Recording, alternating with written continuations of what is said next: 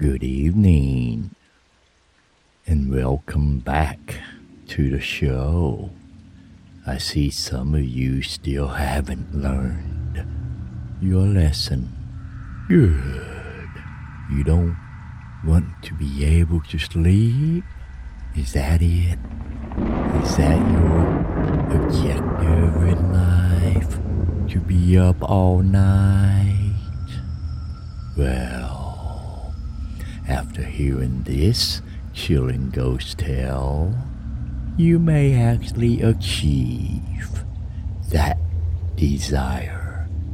You may believe you've heard every terrifying ghost story there is. So, you think nothing can frighten you? Huh. Well, I respectfully disagree.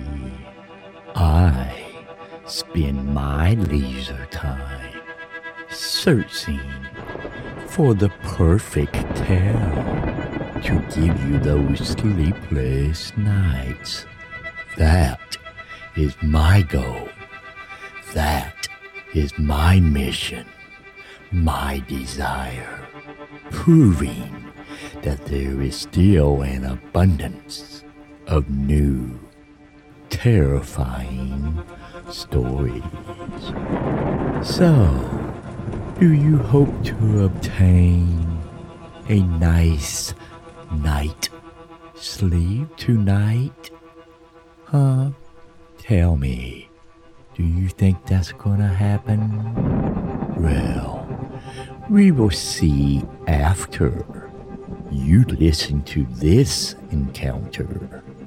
I think you may start to wonder whether that sound in the night, that bump in the night, is just that a sound, or do you have a late night visitor? Here is a story that I ran across a few nights back. Have you ever moved into a new home and later thought it was haunted? That is what happens in tonight's story. My kid was three at the time, and I had just bought a new home.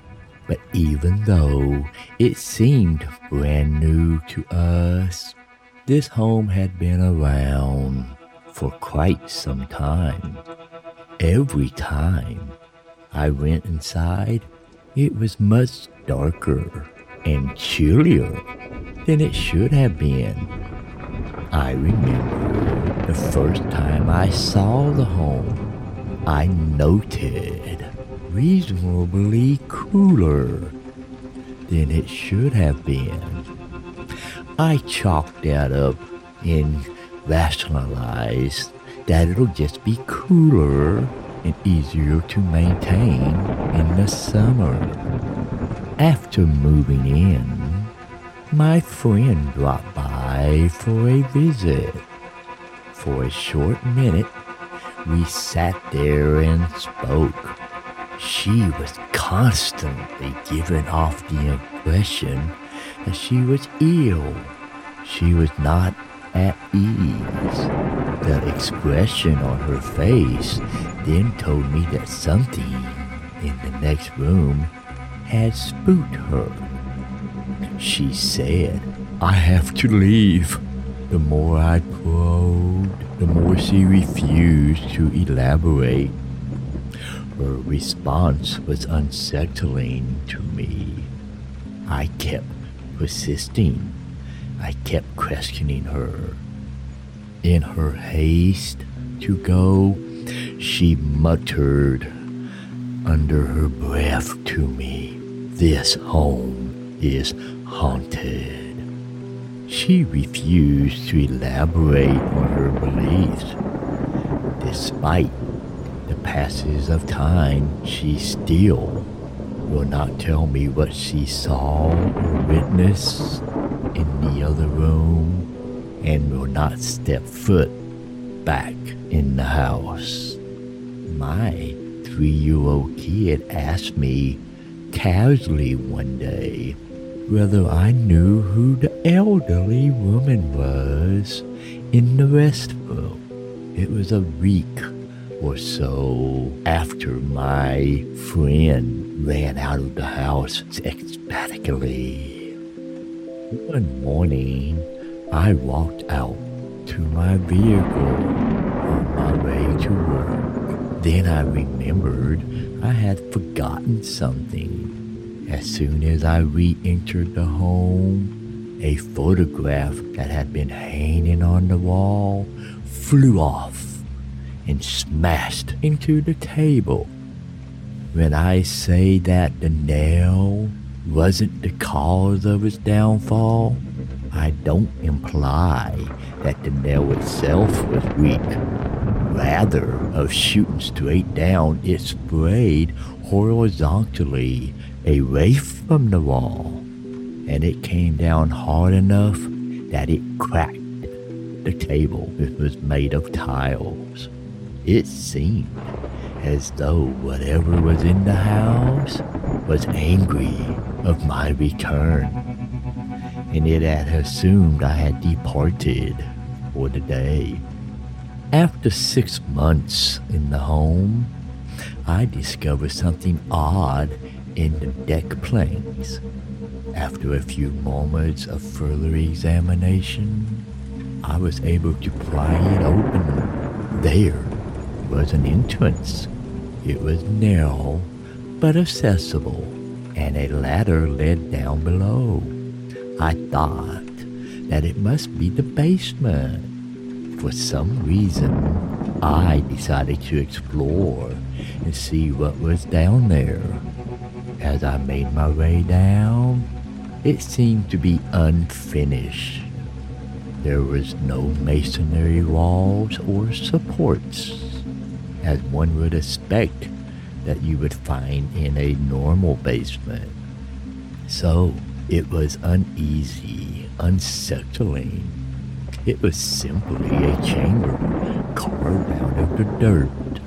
Even though it was dark, I made out a huge stone that looked to me like a gravestone from a cemetery that was over a hundred years old. It was a pale hue color. Then I heard scurrying of something that very made me uneasy, made my blood chill. I hastily exited from the basement and have never gone back down there. What happened next had the most impact on me, and it was also the reason for my escape. I was lying on my stomach in bed, half sleepy one night. In the entrance to my room, I saw eyes. Somebody walked through the doorway and over to where I was sleeping. It was odd. I could hear the footsteps on the carpeted floor of hands appeared at the small of my back as the sound of the footsteps reached my bed. Two hands lightly touched my back and held there. I then heard a voice. It sounded like the voice of my child. I yelled out, What are you doing? But no one replied. When I turned to glance around, I saw nobody. This scared me. I quickly got up and went out to my child's room, where my child was sleeping. But to my surprise, he was sound asleep in his room. It wasn't him. That was the last night we spin that house.